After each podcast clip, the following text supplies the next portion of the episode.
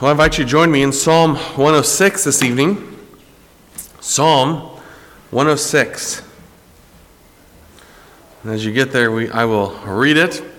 It's a long psalm, 48 verses, uh, and it pairs with Psalm 105, uh, as we were in last week.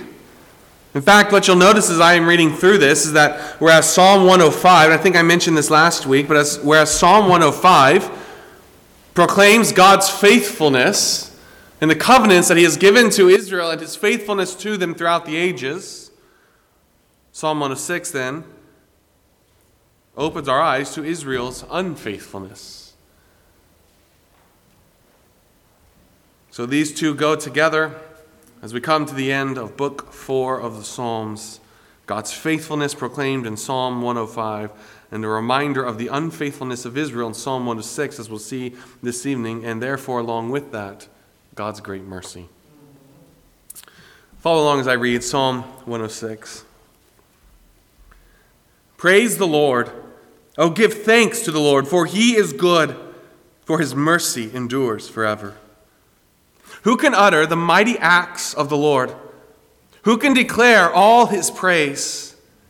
Blessed are those who keep justice and who does and he who does righteousness at all times. Remember me, O Lord, with the favor that you have toward your people. O visit me with your salvation, that I may see the benefit of your chosen ones, that I may rejoice in the gladness of your nation, that I may glory with your inheritance. We have sinned with our fathers, we have committed iniquity, we have done wickedly. Our fathers in Egypt did not understand your wonders. They did not remember the multitude of your mercies but rebelled by the sea, the Red Sea. Nevertheless, he saved them for his name's sake, that he might make his mighty power known. He rebuked the Red Sea also, and it dried up. So he led them through the depths as through the wilderness. He saved them from the hand of him who hated them, and redeemed them from the hand of the enemy.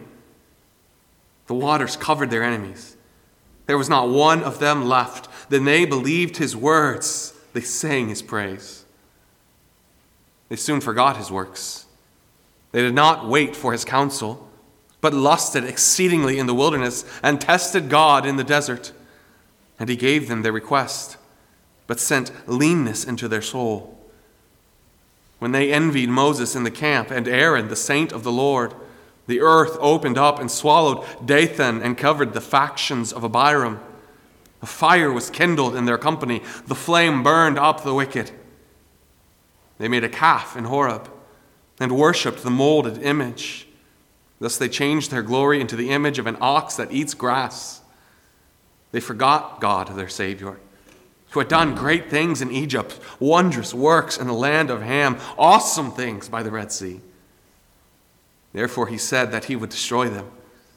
Had not Moses, his chosen one, stood before him in the breach to turn away his wrath, lest he destroy them? Then they despised the pleasant land.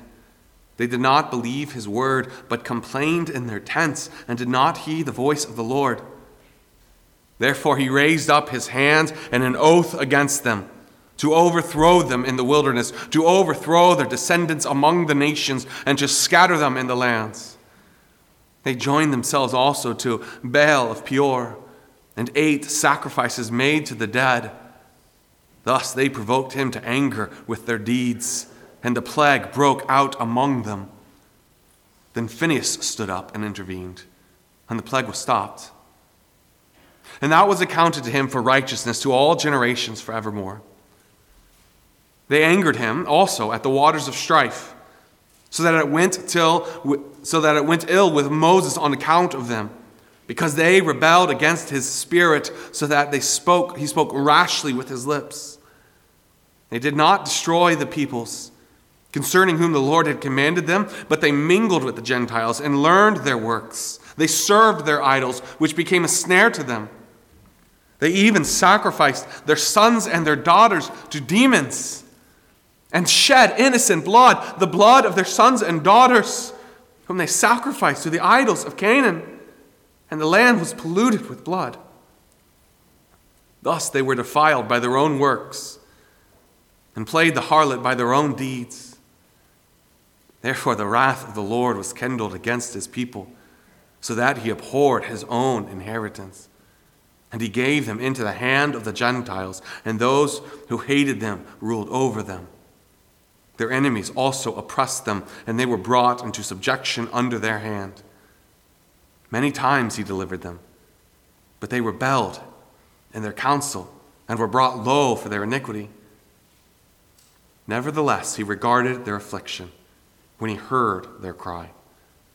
And for their sake, he remembered his covenant and relented according to the multitude of his mercies. He also made them to be pitied by all those who carried them away captive. Save us, O Lord our God, and gather us from among the Gentiles to give thanks to your holy name, to triumph in your praise. Blessed be the Lord God of Israel from everlasting to everlasting. And let all the people say, Amen. Praise the Lord. Psalm 106 begins the same way that it ends Praise the Lord. The idea thereof to lift high his name, to, to give unto him the glory, the praise, the worship that is due.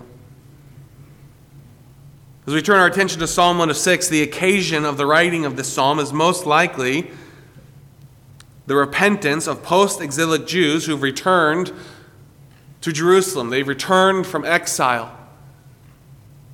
And as they come back into the land, as they look at the work around them, their hearts are filled with thanks to God, and yet they are well aware of what has gotten them to that place. They are well aware of the mercy of God, of which they are currently rejoicing in as they return from exile, and yet they are well aware of the sin that has gotten them there. So, in this psalm, they rehearse that history. A shameful history it is. And yet, it is a psalm, a testimony, a history that causes them to praise God for his mercy. Praise the Lord. Give thanks to the Lord. Why? For he is good. For he is good.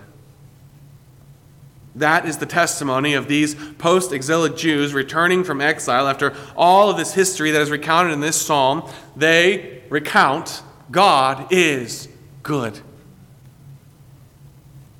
That is still our testimony all these years later, is it not? God is still good. He is good, for his mercy endures forever. That is really the very testimony of this psalm, the very theme of this psalm, that God's mercy endures forever. In fact, throughout this psalm, the ups and the downs, really a lot more downs than really any ups, but a lot of downs, some deep downs. And yet, all throughout this, the mercy of God endures. Who can utter the mighty acts of the Lord? Who can declare all his praise? They cannot be numbered. Blessed are those who keep justice and who does righteousness at all times. Remember me, O Lord, with the favor you have toward your people. O visit me with your salvation, that I may see the benefits of your chosen ones, that I may rejoice in the gladness of your nation, that I may glory with your inheritance. These first five verses are really the introduction to the psalm. And then you have the body of the psalm through verse 46, and then finally in verses 47 and 48, a conclusion. Two verses of conclusion there. And we're going to walk through the psalm very quickly. It is a very long psalm. And I'm not going to take the time to, to dive deeply here. We're just going to move our way through this, kind of touching on things. But the first thing you notice here in verse 6 is the word we. We have sinned with our fathers. We have committed iniquity. We have done wickedly. You see, as the psalmist recounts Israel's history and all of their failings, as he recounts the faithfulness of God and his mercy, the psalmist was not there for any of those things. And yet he recognizes the failure of his people. He recognizes failure even in himself. Really, these first, this first verse here in verse 6, the first verse of really the body of this psalm, takes the psalm from a purely historical account and it makes it personal. Here, the psalmist recognizes his sin, that as we, as we launch off into this psalm, there is none innocent here. It's a confession that right here at the beginning, I, I'm not better than them. I've not gotten beyond a need for God's mercy. I have sinned. I am a sinner. I am in need of God's mercy. So, brothers and sisters, even as we start launching off into this psalm, and I don't think that this would be the temptation of anyone here, but do not become proud because you're not Israel. This is not your history. Rather, allow the sad reality of Psalm 106 to turn your eyes inward to your own heart, your own soul, your own sins, and to cry out to the God of mercy that we see here in Psalm 106. We have sinned with our fathers. We have committed iniquity. We have done wickedly. Verse 7, then he jumps back in history. And really, as you work your way through this psalm, it starts in, the, in, in, in Egypt follows through the Exodus into the land, the conquest, into the time of the judges, and then even into the Babylonian exile. He starts here, coming out of Egypt on the edge of the Red Sea. Their fathers in Egypt did not understand your wonders. They did not remember the multitude of your mercies, but rebelled by the sea, the Red Sea. I mean, it kind of starts with a shocking statement there. Our fathers in Egypt did not understand your wonders. They did not remember the multitude of your mercies, but rebelled by the sea, the Red Sea. They did not remember the multitude of your mercies. By the time they left Egypt till they got to the Red Sea, they had already forgotten what God did in Egypt. They haven't even crossed the sea yet. They've just gotten to the western edge of the sea, and already they have forgotten God's mercies. And as they're standing there by the sea, the edge of the sea, they panic and they fear as they're standing between the sea and they see Pharaoh's army coming. The language used here in verse 7 is very strong. They rebelled by the sea. I think this shows us that this was more than justifiable fear. That it was clear evidence of, an, of unbelieving hearts unbelieving hearts that, that go on all throughout the wilderness to, to come up time and time again. But the first evidence of it is here on the edge of the Red Sea. They rebel, they panic, they fear, and yet the Lord saved them for his name's sake. That he, that, they, that he might make his mighty power known. His purpose was his glory he saved them because of his mercy, not because of their merits, for the purposes of his glory. He rebuked the sea, it dried up, they passed through the Red Sea. We know the story, the waters covered their enemies, there was none left. In verse 12, they believed his words. Sadly, this is the only instance in this psalm where the people respond to God by believing his words as God responds to their sin, as God all throughout the psalm brings judgment, this is the only place where they respond in faith. They sang his praises. But, verse 13, they soon forgot his works. They did not wait for his counsel, but lusted exceedingly in the wilderness and tested God in the desert. And he gave them their request, but sent leanness into their soul. Once again, they forget. They complain. They want to go back to Egypt, where although they were slaves, at least they had good food. The rebellion goes on. Verses 16, 17, and 18, coming from Numbers 16, verses 1 to 35, known as Korah's rebellion where Korah and Dathan and Abiram lead a rebellion against Moses and Abraham, saying, You're, you're taking too much on. This is not your responsibility. Let, let us take control. Give us power.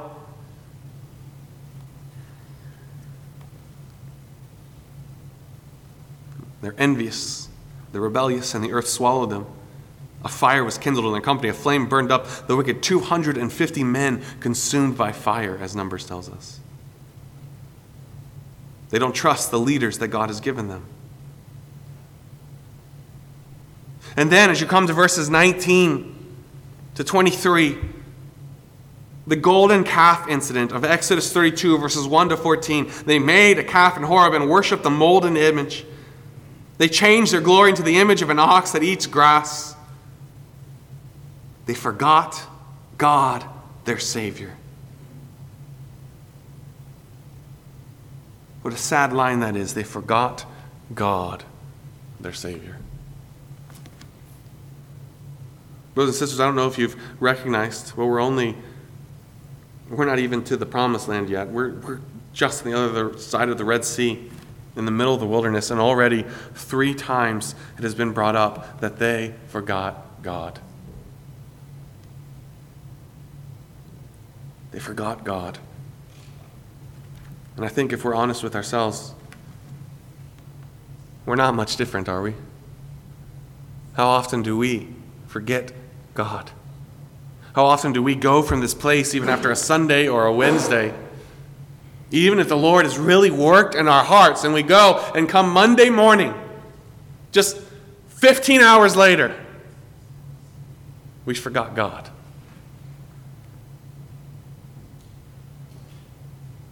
God, verses 21 and 22 tell us, who had done great things in Egypt, wondrous works in the land of Ham, awesome things by the Red Sea. God had done all these great things, and yet they forgot God.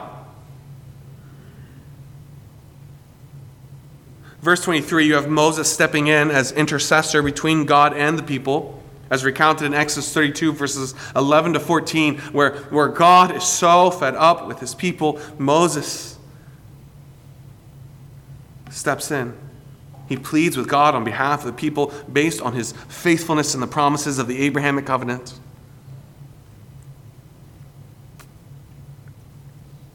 But it doesn't end there in verse 23. That's not the end of their rebellion. Rather, he leads them through the wilderness and they get to the land and they despise the land. They did not believe his word. It's not just that they didn't believe the two spies, Joshua and Caleb, they didn't believe God that he would give them the land. They complained in their tents. They did not heed the voice of the Lord. Therefore, he raised his hand in an oath against them. Once again, they do not believe God.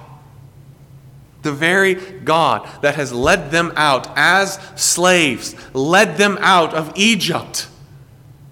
One of the greatest nations on earth at time, one of the strongest armies, and they walk out freely, rich he leads them to the edge of the Red Sea, and though they doubt, he parts it and leads them across.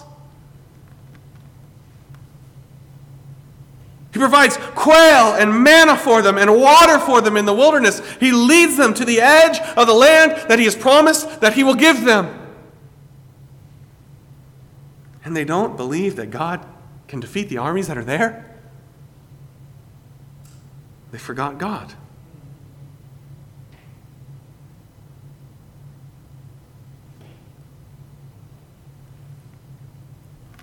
Verse 28 They joined themselves to Baal of Peor and ate sacrifices made to the dead. Thus they provoked him in anger with their deeds, and a plague broke out among them. This is a story in Numbers 25, verses 1 to 15.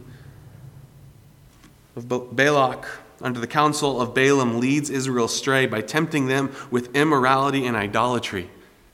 You would think the temptation of idolatry would be nothing to a people whose God has done so much for them.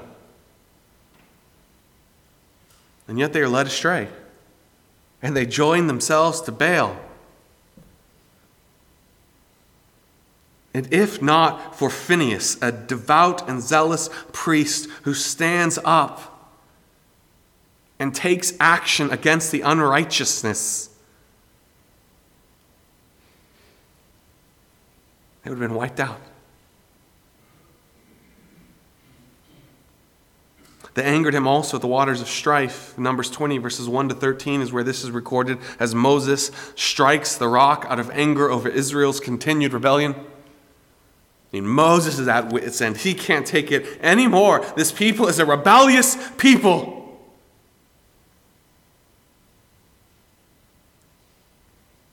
Again, that's not the end. In fact, they go into the land. And God gives them the land, and yet they did not destroy the peoples. They mingled with the Gentiles and learned their works. We saw that as we worked through Joshua several years ago. In that big section, verses, I think it is like chapter 11 through, through 22 or something like that, in the middle of Joshua. As they take the land, and it's recorded, this tribe took this land, and this tribe was given this land. And this was their borders. And and even throughout there, they don't drive out the people in the land, as God has said. Really, in this section, verses 34 through 43, it takes us through the general sins of Israel from Joshua 3 as they are taking the land all the way through the exile. Starting by not driving the people out of the land. And really, this is where it gets really, I mean, it's been shocking throughout here. But verses 36, 37, and 38, it's just, they served their idols, which became a snare to them. They even sacrificed their sons and their daughters to demons and shed innocent blood, the blood of their sons and daughters, whom they sacrificed to the idols of Canaan, and the land was polluted with blood. I mean, how? How can they fall that far? How can they get to that point? How can a people who struggle so much to have faith in God have so much faith in these false gods that they sacrifice their own children?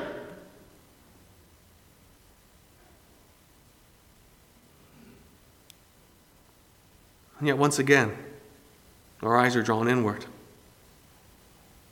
That same question could be asked of our own lives and hearts. How? How do we run back to those same sins time and time again? How selfish are we? How blinded are we by lust, by idolatry?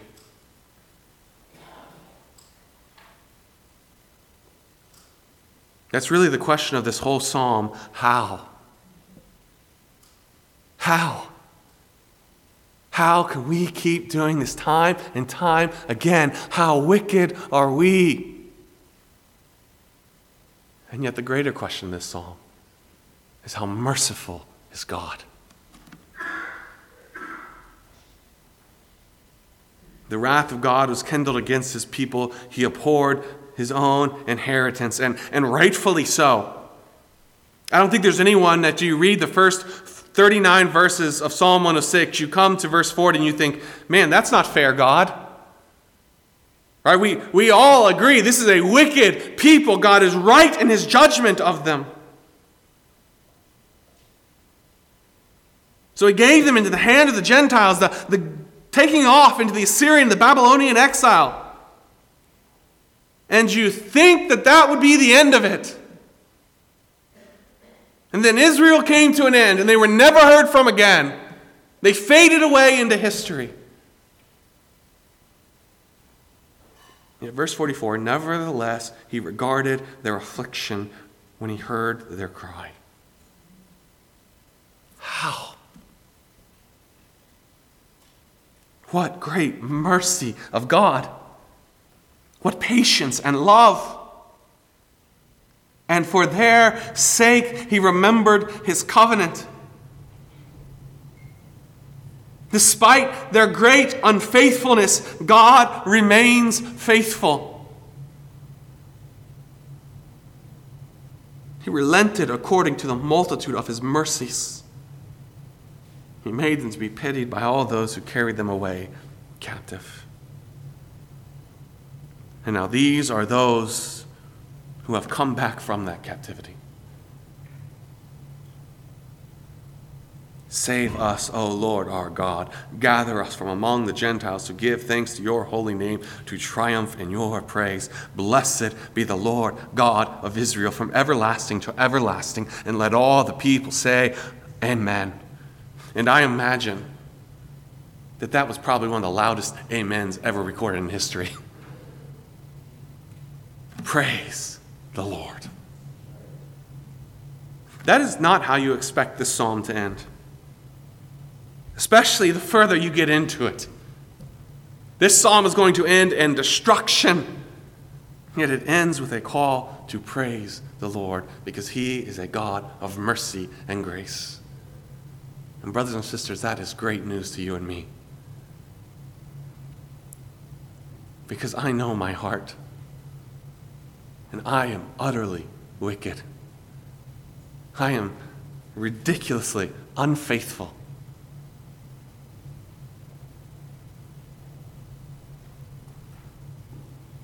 And yet I, like these Israelites, join my voice to their testimony. Praise the Lord. Praise the Lord. For his mercy endures forever. Psalm 106 is a psalm that is filled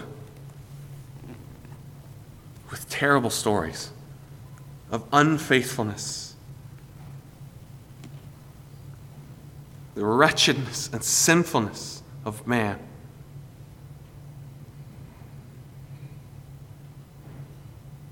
And yet, at the end of this psalm,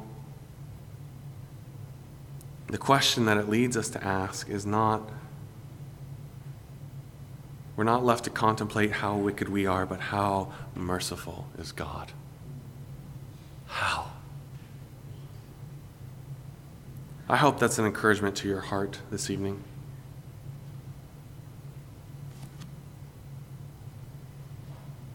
Maybe you find yourself this evening under a heavy burden of guilt and sin. Brothers and sisters, see the mercy of God and repent and be encouraged and emboldened and strengthened and empowered to go forth in the grace and the mercy of God. But notice that in this psalm, the sin of the people, although the mercy of God is highlighted, the sin of the people is not overlooked. They are judged for their sin all throughout there. So don't let Psalm 106, don't let the mercy of God at the end of Psalm of the Psalm blind you